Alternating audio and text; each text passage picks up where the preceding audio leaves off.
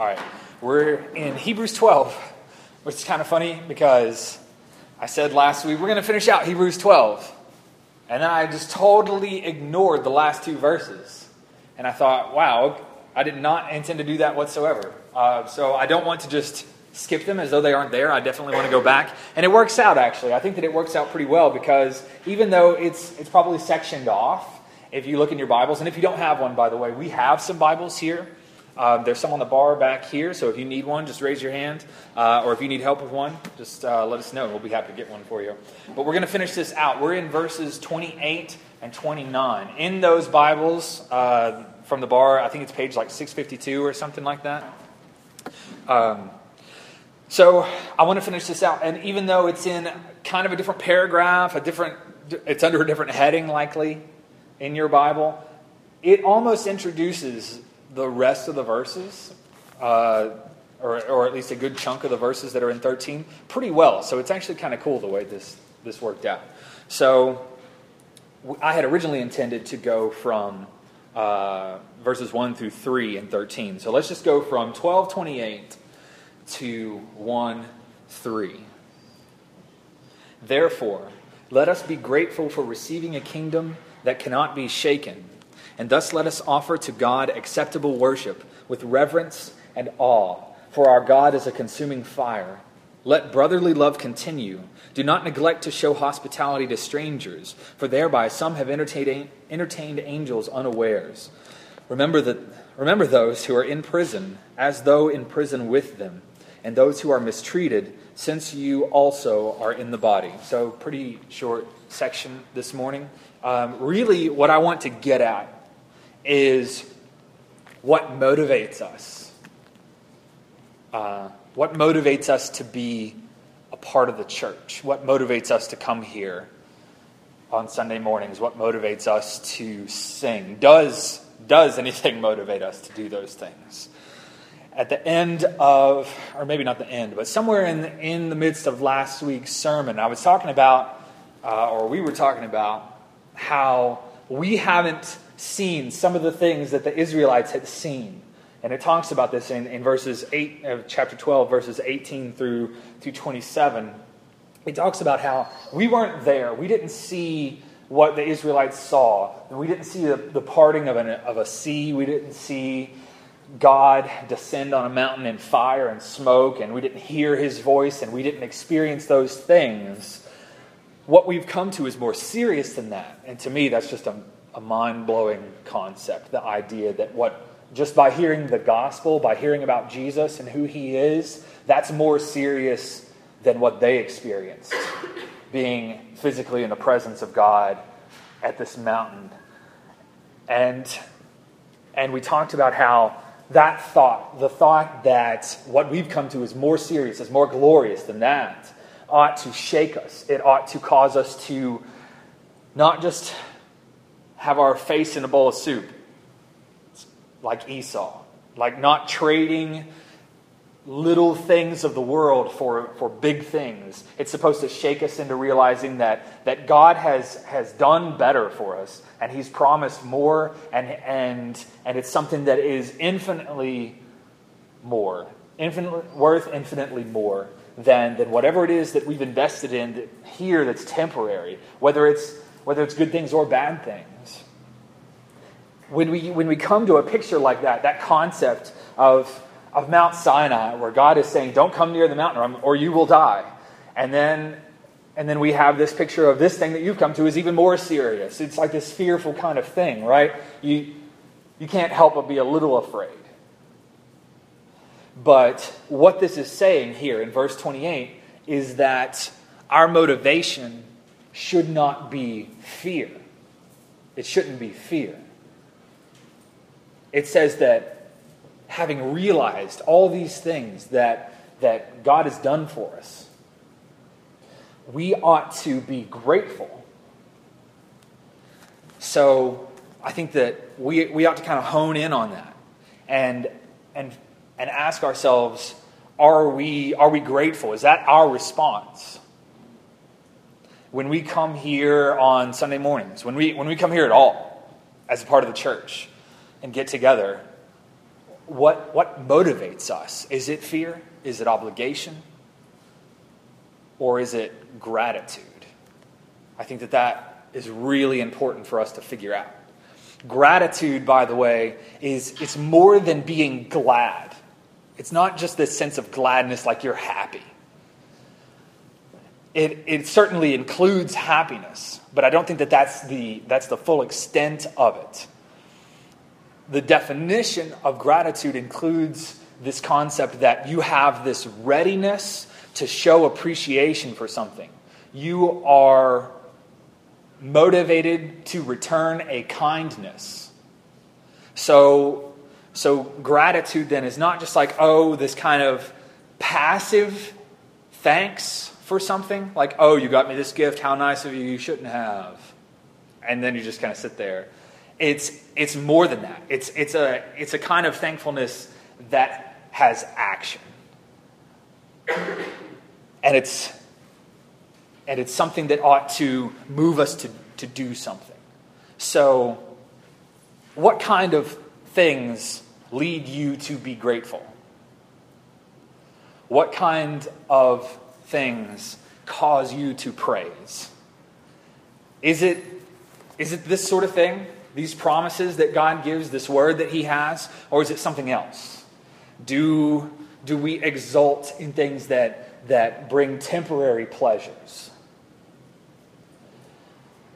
This, this verse here at the end uh, of 29, where it says, Our God is a consuming fire. He's, he's quoting from Deuteronomy, uh, Deuteronomy 4.24. And, and inside of Deuteronomy, Moses is really setting up this contrast between the idols that they served before and God. And, and this was part of part of the point, I think, of God bringing them to Mount Sinai and shocking them and, and presenting them with this really big, epic God. Like, he didn't have to do that. We see in other places God is, is, is almost silent.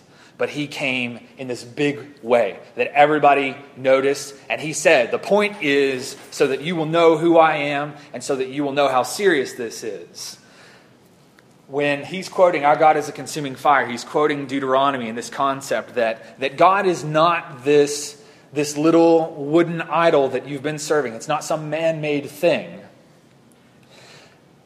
Related to that, I feel like we ought, we ought to figure out what, what causes us to be grateful, what causes us to offer up praise, to get excited is it something that is man made, something that we're holding on to here, something that we've developed for ourselves, or is it something that God has done for us?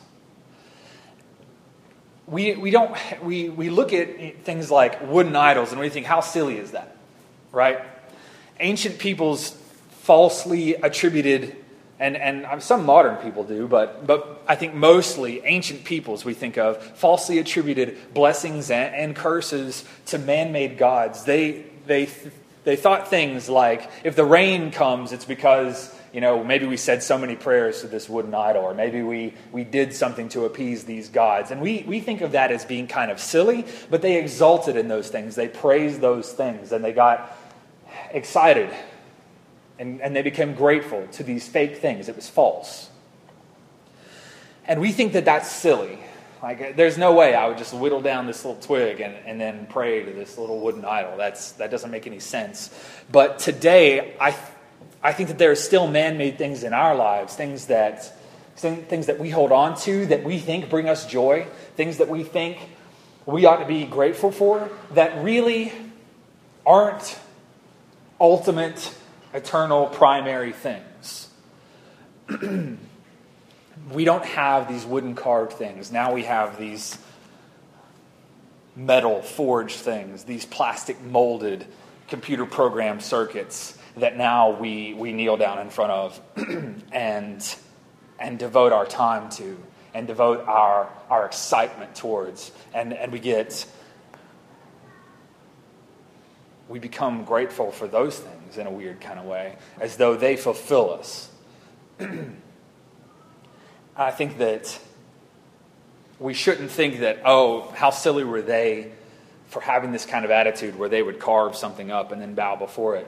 When, when there's really, there's probably more similarities to our situation. Our, our idols have just gotten more sophisticated, I think, in terms of like these physical objects that we devote our time towards. And everybody's a little different. You might have something that you, you really invest a lot in, either emotionally or in terms of your thoughts or, or whatever. But God is the only one who can provide us with what we want, ultimately, what we want and what we need. And so when we read about these things, the seriousness of who God is and what He's done for us and who, who Jesus is and, and everything that he, he did for us, even though we didn't deserve it, that ought to motivate us not out of fear, not out of obligation alone. We, I think that primarily it's saying, therefore, let us be grateful so we ought to have this sense of gratitude towards these promises and towards what, what God has done. Specifically, here, it's saying we need to be grateful for receiving a kingdom that can't be shaken. So, we, we past several weeks, we've contrasted these temporary, temporary versus eternal things. And it's the same kind of idea here. Excuse me. Where we, we ought to be motivated to hold on to the promises that are real, the promises that are true. And, and out of that gratefulness, he lists a bunch of things. And he starts here at the end of 12. But I think that a, good chunk of chapter 13 is just kind of elaborating upon what he means when he says, And thus let us offer to God acceptable worship with reverence and awe. You, we could just sit and talk about what that means. I think that he kind of elaborates on what he means when he says, Let us offer acceptable worship. I think that the details of that we're going to see throughout chapter 13. But what he's saying is, these things that we're reading about, the things that we read about every week, we come here sometimes multiple times. We're meeting like two, three times a week talking about what God has done. And that that should that's not just checking off a box, right? That's not just punching the card and saying, okay, I did it. I earned my, my church points this week or whatever it is. We ought to be moved primarily out of this sense of, of gratitude. And that gratitude moves us to action. We don't just sit back and say, thanks, God. That's great we do something about it. what do we do? We offer worship with reverence and awe. So just kind of think about that. How do you worship? How, what is your attitude when you come here? When you sing these songs? When you, when you read the Word of God or when you, when you have to listen to it? What, what's kind of the attitude that you have? How are you worshiping? because he doesn't just say that you do it, he says that you do it with gratitude, reverence, and awe. So, is, is that what's in your heart when you come to God? Our songs ought to be motivated by gratitude. This is something that I had a conversation with my mom about somewhat recently because it's, it's interesting to get her perspective because I think, though I'm not certain, that she spent most of her time doing songs and worship kind of stuff in church among toddlers and, and small children, like preschoolers. Uh, and, and she spends most of her time around them. And when she goes to sing songs with the adults, she's like, man, this is so lifeless and this is so, like, compared to these little kids who are just kind of sold out, they, the, we, we have the tendency, and I, I mean, I do too, to just kind of sit back and to be very stale and motionless and to be even monotone. Maybe you even move your mouth without singing. And, and it's just like, what kind of what kind of attitude leads to that kind of action? We, we don't want to, to sing because we have to. We want to sing because we can and because we have the opportunity to that was purchased for us by what Christ did. Christ died. It says we, in Corinthians, we were bought with a price. So coming here, just I know that it doesn't seem like much, come, but coming here, being able to say, I'm going to church to be a part of the church is, is something that didn't just happen. You didn't earn your way in here, Christ purchased it. And so when we sing these songs, man, it ought to, it ought to be from the overflow of your heart, right? Jesus talks about how the, from the overflow of your heart, the mouth speaks. So when we sing these songs, it ought to be motivated. I don't want people to just come in here, really. I don't want people to just come in here and sing loudly because Tim is up here saying, sing this next chorus real loud. Or, or Tanner's up here saying, this next one is really exuberant, so make sure that you're loud. Like, that we do want to sing loudly, but not because Tanner told you to. Who is Tanner? Who is Tim? Who am I to tell you to sing loudly? For what? The, we're trying to point you towards something. We're trying to say, we're not singing loud because, because we want to make sure that it's nice and loud in here and that we have a good atmosphere. We want to make sure that we're singing loud because we have something to sing loud about. Right? We, and that ought to, that ought to be present every week that we come here. The fact that it doesn't matter what happened outside of these walls, even inside of these walls, things can tear us down, they can bring us down, they cause us to, to lose that sense of gratitude and to lose a sense of awe and reverence for who God is. We struggle. But when we come in here, we ought to be able to, no matter where we are, no matter where our hearts are, we ought to be able to, to just break down and say, man, I don't deserve to be here and and and praise God for what he's done to allow me to say that I am a son of God, I'm a child of God, I'm brothers with Christ, I have this family here. That's a big deal. It's a big deal. He talked about how big of a deal it was, how we've come to Christ, glorified beside God and, and, and all these innumerable angels and, and this heavenly gathering that is just beyond comprehension. That, that's what we come to. And that ought to move us. So I think that it, it's just worth asking.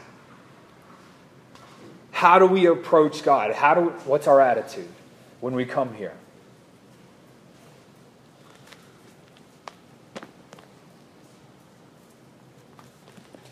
That thought consuming fire um, is spoken of in the Old Testament along with the idea of God's jealousy. This concept that God is jealous for his own glory and that he is not going to allow people to not glorify him. It says in Isaiah, see if I can remember it.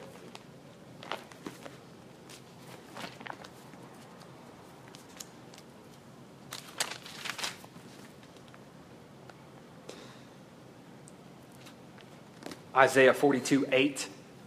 I am the Lord, that is my name. My glory I give to no other, nor my praise to carved idols. This thought of him being consuming fire is, is kind of related to this idea that he's jealous for his own glory and that, and that he's going to shake up anything that is not devoted to him. So there may be a time now where we can, people can devote themselves to, to praising some other God, praising themselves, but ultimately that God will not allow that. And in the end, as it said earlier, yet once more, he's going to shake not only the earth, but the heavens, and he's going to consume all these things. And the whole of creation is going to be filled with his glory and, and praise. And so we ought to get ahead of the curve and just go ahead and, and realize what God's done for us and, and worship Him rightly. So, so we need to approach God with the right kind of attitude. But then he also moves on. Now we're getting into chapter 13. Not only do we approach God now with this kind of gratitude, reverence, awe, that that same gratitude that motivates us to come to God with praise and with thankfulness also should motivate us, he's going to say here, to do things for other people. Remember the great commandment, greatest commandment? Love the Lord your God with all your heart, soul, mind, strength, and love your neighbor as yourself. So there's this concept like you're going to come to God, but also loving God ought to motivate you to share that with other people. So 13:1 he says, "Let brotherly love continue. Do not neglect to show hospitality to strangers, for thereby some have entertained angels unawares. And remember those who are in prison, as though in prison with them, and those who are mistreated, since you are also in the body." So let brotherly love, this, this, this love for the body of Christ, ought to be present in us. You love God, you love Christ, and you love the body of Christ because Christ suffered and died and purchased the body of Christ. It's, it's included. Christianity is not, an, is not something that happens on an individual level, it's corporate. It's not just you that God saved, it's the body. So we come together and we, we show love to one another that, that is again motivated out of this sense of gratitude. So you don't have to be thankful for every single person inside of the church in order to love them. We're not, we're not motivated by what these other people you know, bring for us, what their, you know, how their personality interacts with ours, what they've done for us lately. Where we ought to be motivated with love for one another, regardless of, of who it is or whether we know them all that well or whatever. Just this concept that you're in the body of Christ, and so I am going to love you like Christ loved you, or at least attempt to.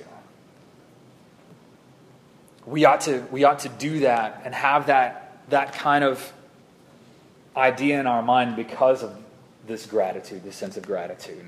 It also says, don't neglect to show hospitality to strangers.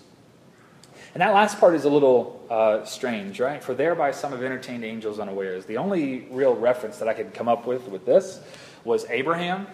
Uh, when when the Lord approaches him and he's sitting in front of his tent and he doesn't, I'm not sure if he recognized that it was the Lord or not.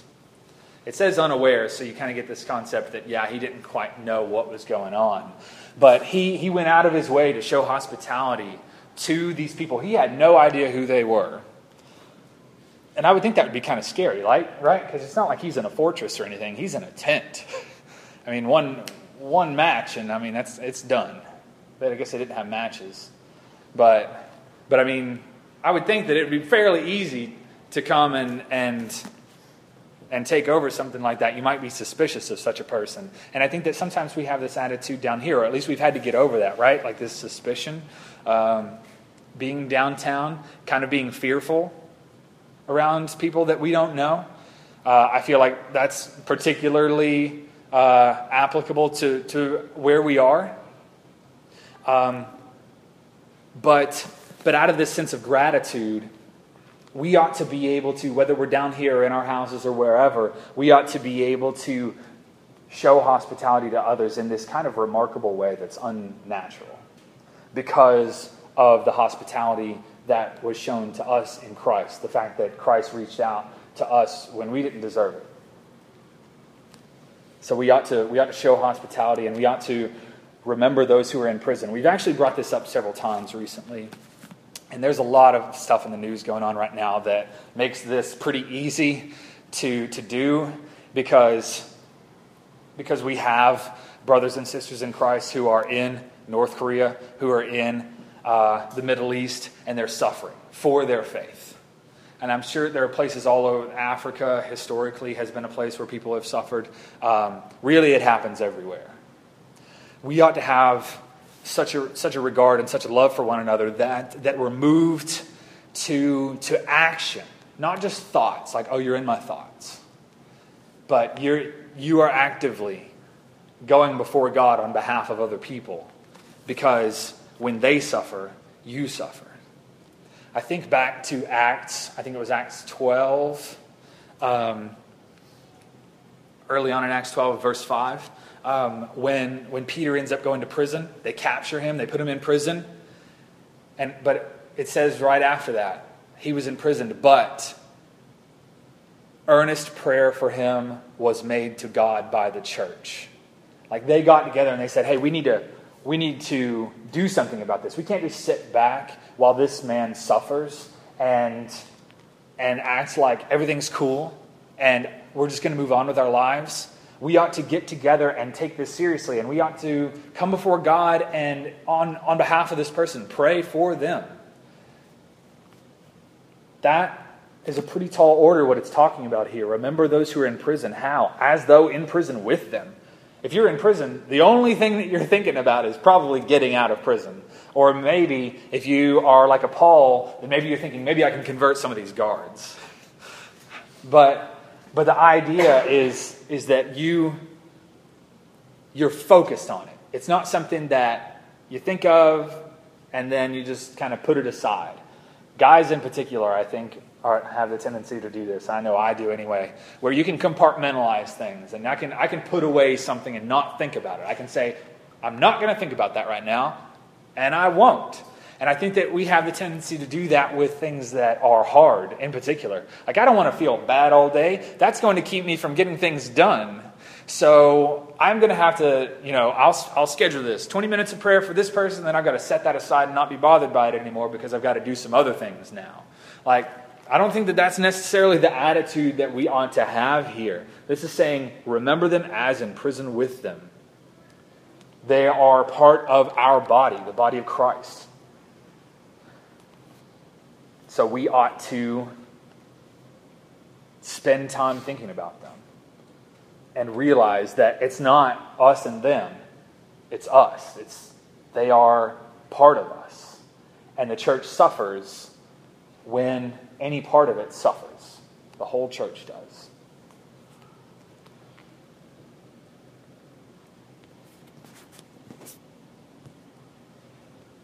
There's, there's probably more that we could say here. But really, what I want to make sure that we focus on the, the big idea, I feel like, in here is what we've already talked about, where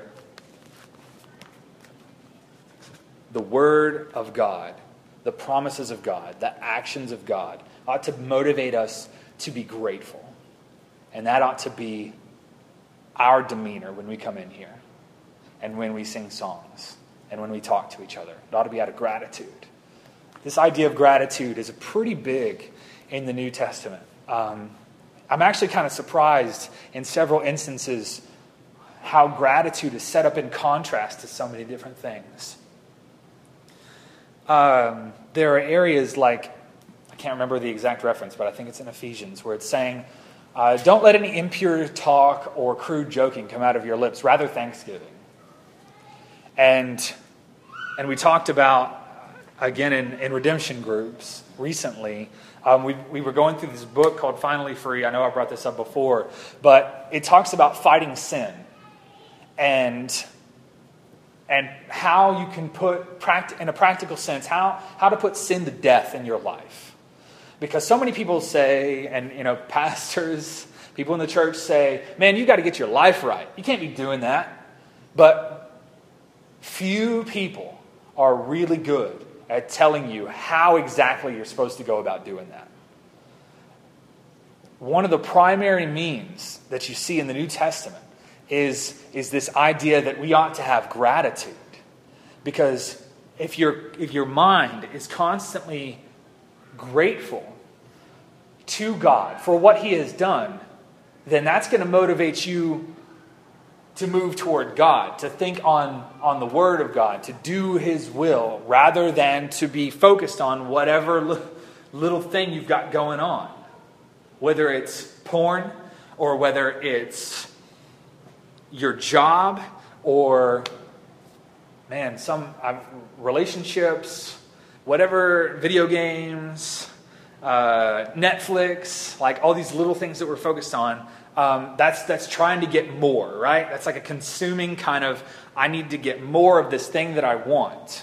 And, and it's this, this attitude that, that seeks to be pleased by things that ultimately aren't going to please you.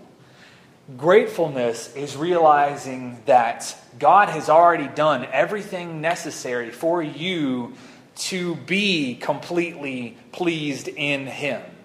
Psalms talks about uh, how, uh, in the presence of God, He says, At your right hand there are pleasures for, forevermore.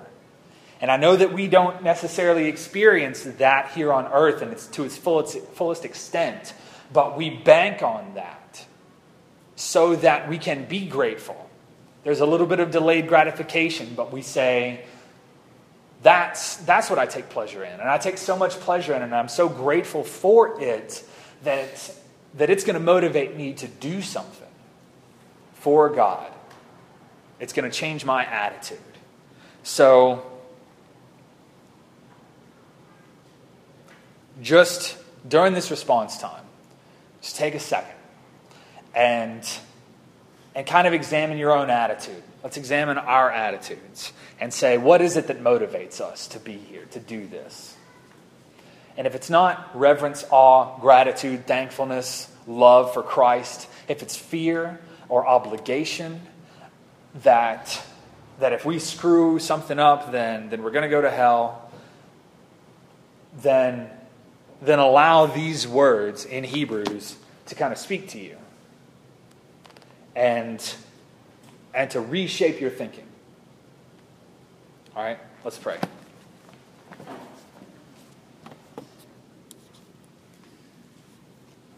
Father God, I know that too often I am not motivated by gratefulness towards your Son and not motivated because of what you've done and, and the, the new life that you've purchased for us. I pray that you would change my heart and cause me to always worship you with thanks. I pray that you would cause us as a church to come here and to be motivated to sing these songs, to study your word, because it's not something we earn for ourselves, it's something that, that Christ purchased for us. Pray that as people come back next week and in the following weeks, as they've been gone, hanging out with family members and hanging out with friends, that when they come here, they, they would be grateful. And that when we come back, we would be grateful for the family that God has created by the blood of his Son. And I pray that we'd be thankful for being able to be here in, a, in, in the body of Christ. And I pray that we would sing these songs with gratefulness. And I pray that you would, Holy Spirit, work in our hearts to, to love God with everything that we are, and to also be motivated to love one another in a really kind of supernatural way that could only be described as being motivated by what you have done. Cause us to feel these truths deeply. And in Jesus' name, amen.